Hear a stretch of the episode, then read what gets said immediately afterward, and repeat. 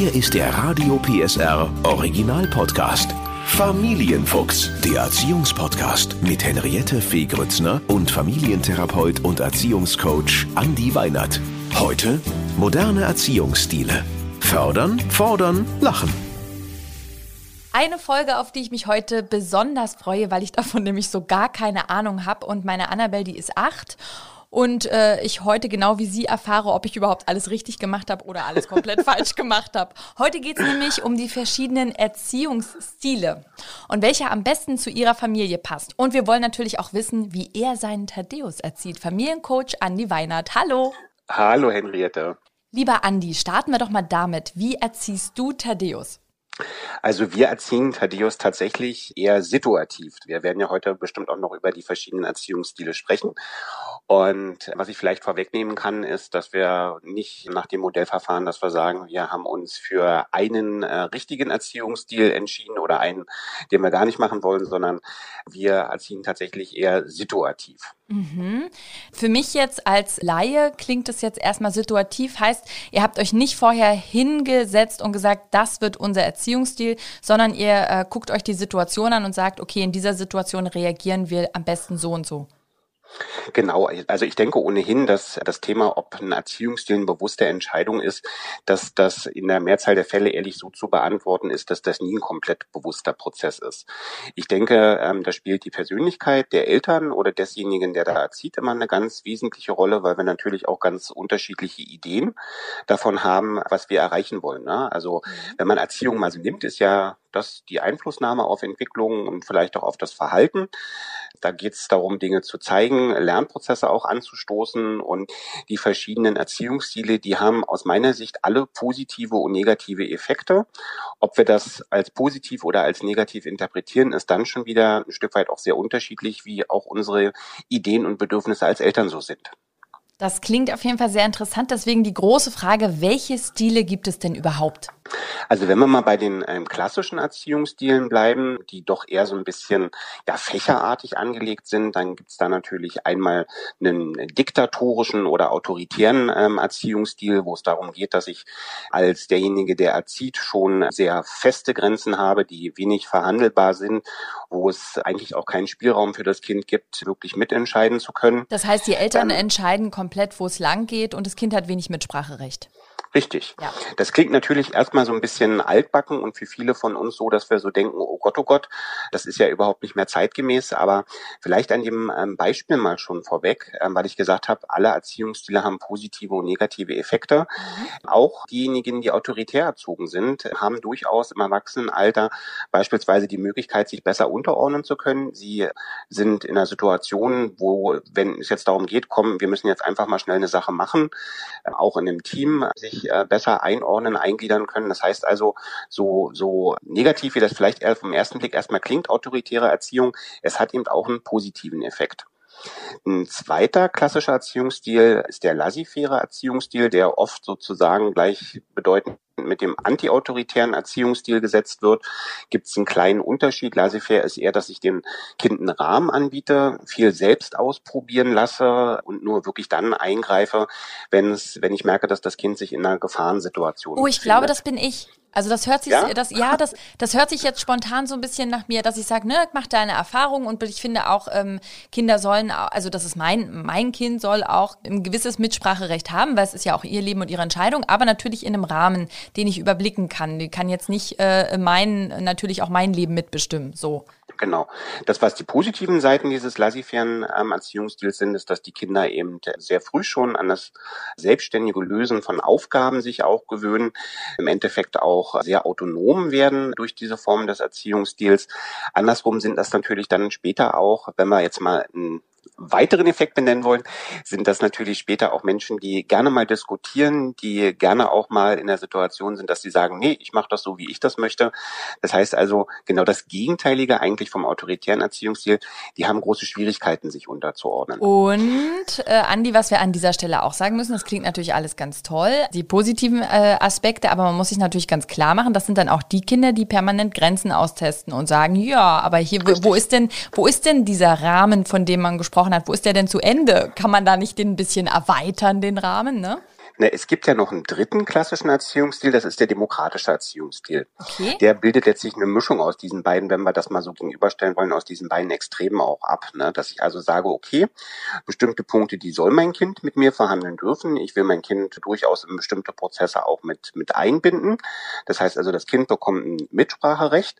Wie das so ist in der Demokratie, ist es dann aber eben auch an manchen Punkten so, dass gesagt wird, wir haben nicht alle die gleiche Stimmenwichtung ähm, und bestimmte Dinge, wie zum Beispiel das Szene Zähneputzen, auch wenn das Kind das dann vielleicht nicht machen möchte, werden dann trotzdem einfach als eine feste Regel unumstößlich ah, miteinander auch verfolgt. Dann bin ich doch eher da. Ja? Ja. Sehr demokratisch. Aber ja. das waren ja erstmal nur die klassischen Erziehungsstile. Oh Gott, es geht noch weiter. Neue, oh Gott, ne? erzähl. Das waren ja sozusagen erstmal die klassischen. Heute verlässt man so ein bisschen diesen Weg der Fächer und hat sich auch bewusst für eine neue Darstellung entschieden. Und bei den neueren Darstellungen des Erziehung, der Erziehungsstile gehen wir eigentlich heute den Weg, dass wir eher solche Formen haben wie den sensozentrischen Ansatz. Das heißt oh also, sensozentrisch klingt erstmal sehr sehr theoretisch, aber das ist etwas, das viele Eltern wahrscheinlich kennen. Da steckt das Wort Senso, ja, das Gefühl drinne und zentrisch, ähm, darauf konzentriere ich mich. Und ähm, im Endeffekt ist es ein Erziehungsstil, wo es darum geht, ich entscheide mit meinem Bauchgefühl, ne? also was sich für mich gerade als Elternteil in der Situation gut und stimmig anfühlt, das ist das, was ich auch mache. Das heißt also, dieser Stil berücksichtigt so ein bisschen, dass ich jetzt also nicht einfach sage, okay, ja, Zähneputzen ist ein absolutes Muss, muss jedes Mal mal stattfinden, sondern ich bin beim sensozentrischen Erziehungsstil beispielsweise auch so, dass ich sage, hey, wenn das beispielsweise sich gerade vom Kontext her anbietet, Kind ist sehr müde oder wir haben mittags die Zähne schon geputzt, dann darf es da auch mal Abweichungen geben. Ja, das Gute sozusagen und die Richtschnur beim sensozentrischen Erziehungsstil ist immer das Gefühl der Eltern.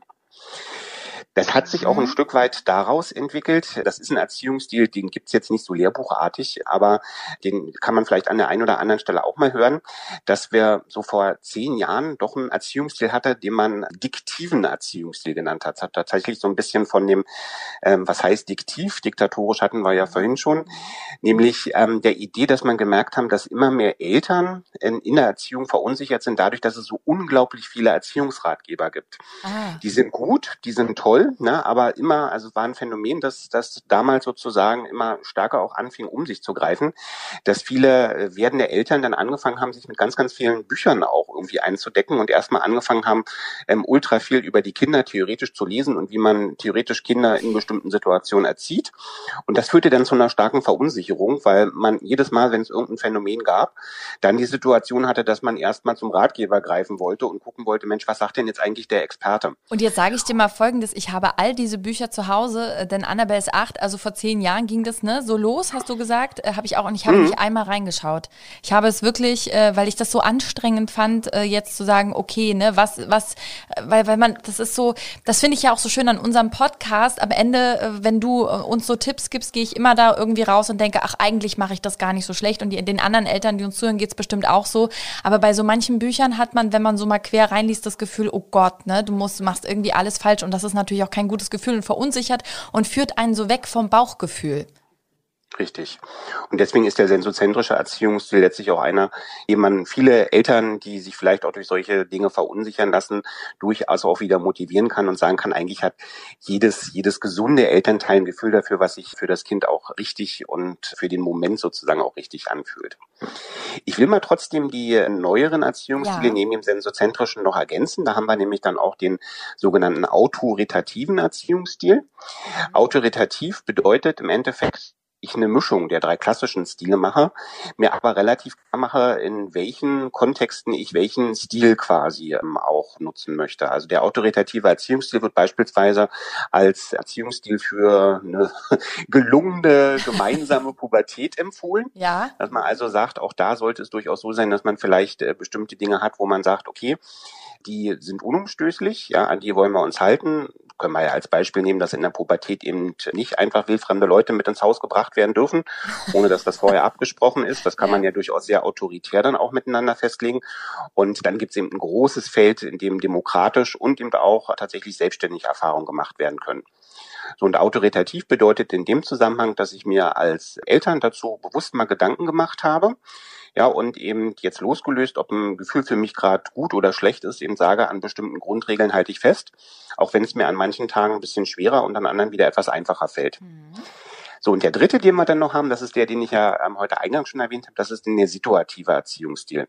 Das ist euer, Situativ euer Erziehungsstil. Hm? Das ist sozusagen das, wonach wir so ein bisschen, bisschen arbeiten. Das heißt also, dass man tatsächlich all diese vorgenannten klassischen und neuen Stile immer so ein Stück weit von einer Situation abhängig macht. Das heißt also, wenn ich gerade einen Zugang, einen guten Zugang zu mir als Vater habe, dann versuche ich natürlich nach Möglichkeit sensozentrisch unterwegs zu sein. Ganz ehrlich ist es manchmal aber auch so, dass ich gar nicht so einen guten Zugang immer zu mir habe, gerade wenn ich gestresst bin, gerade wenn ich vielleicht auch viel im Kopf habe, dann Du ähm, gestresst, Andi, so, das kann ich mir gar nicht vorstellen. Du bist doch die Ruhe selbst. Ja, aber ich will da auch ein bisschen eine Lanze brechen, weil ähm, dieser situative Erziehungsstil, der erlaubt uns als Eltern eben auch, egal wie viel und wie oft wir uns mit dem Thema auseinandergesetzt haben, erlaubt uns tatsächlich, dass wir eben alle einfach manchmal auch Tage haben, wo wir sagen, da, da, da ist nicht so sehr viel mit Selbstreflexion und ja. dass ich mich gut selber wahrnehmen kann. Und das braucht eben der sensozentrische Erziehungsstil, der braucht das eben wirklich. So, und situativ bedeutet dann, dass ich mir eben dann auch in, der, in dieser Situation genau gestatte, dass ich sage, okay, ich, ich bin zwar kein Freund von, von, von autoritärer oder diktatorischer Erziehung, aber heute an dem Tag kann ich letztlich vielleicht auch meine Energie, das Ganze nur eher als diktatorischen Erziehungsstil auch für mich ähm, durchführen. Und dann ist das auch für das Kind völlig okay, weil es erlebt ja in den unterschiedlichen ja, Situationen auch unterschiedliche Facetten von uns Eltern. Ich muss natürlich ein bisschen schmunzeln, weil äh, das ja, glaube ich, jeder kennt, wenn man selber vielleicht gestresst ist oder schlechte Laune hat und das Kind Also gestern hatten wir so ein Beispiel, da kam die Annabelle mit ihrer Freundin und wollte nun im Bad irgendwelche Experimente mit den äh, Shampoos machen. Am Tag vorher hatte ich gute Laune, da habe ich gesagt, ja, macht eure Erfahrung, mischt alles zusammen und guckt, was passiert.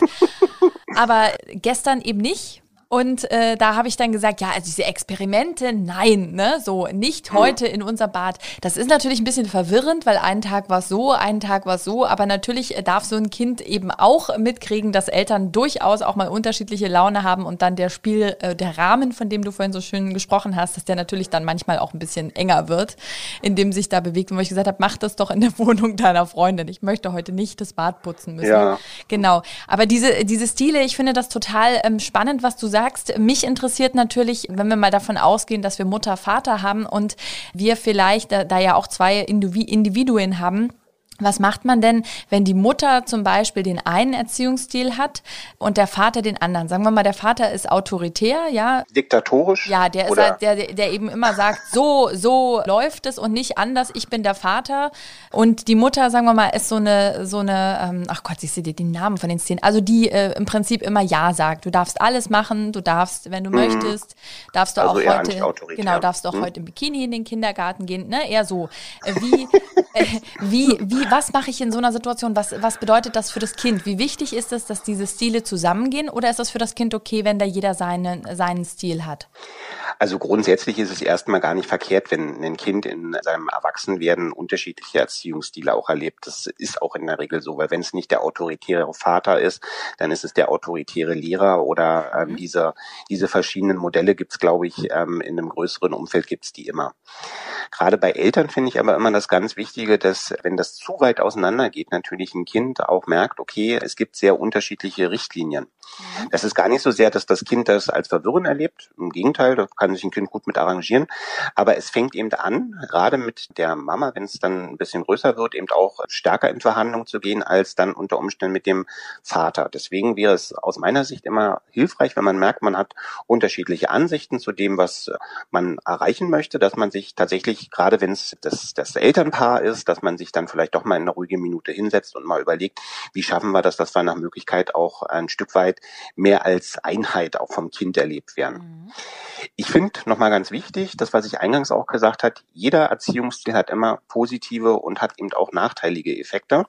Das heißt also, man muss gar nicht so sehr den Weg gehen, dass man sagt, nee, der Autoritäre, der macht's falscher oder besser, sondern im Gegenteil, wenn ein Kind diese unterschiedlichen Erziehungsstile erlebt in seinem Umfeld, vielleicht auch durch die Großeltern, dann ähm, darf tatsächlich dieses Kind, und davon kann man auch ausgehen, dann darf dieses Kind auch lernen, mit unterschiedlichen Personen kann ich unterschiedliche Dinge erreichen.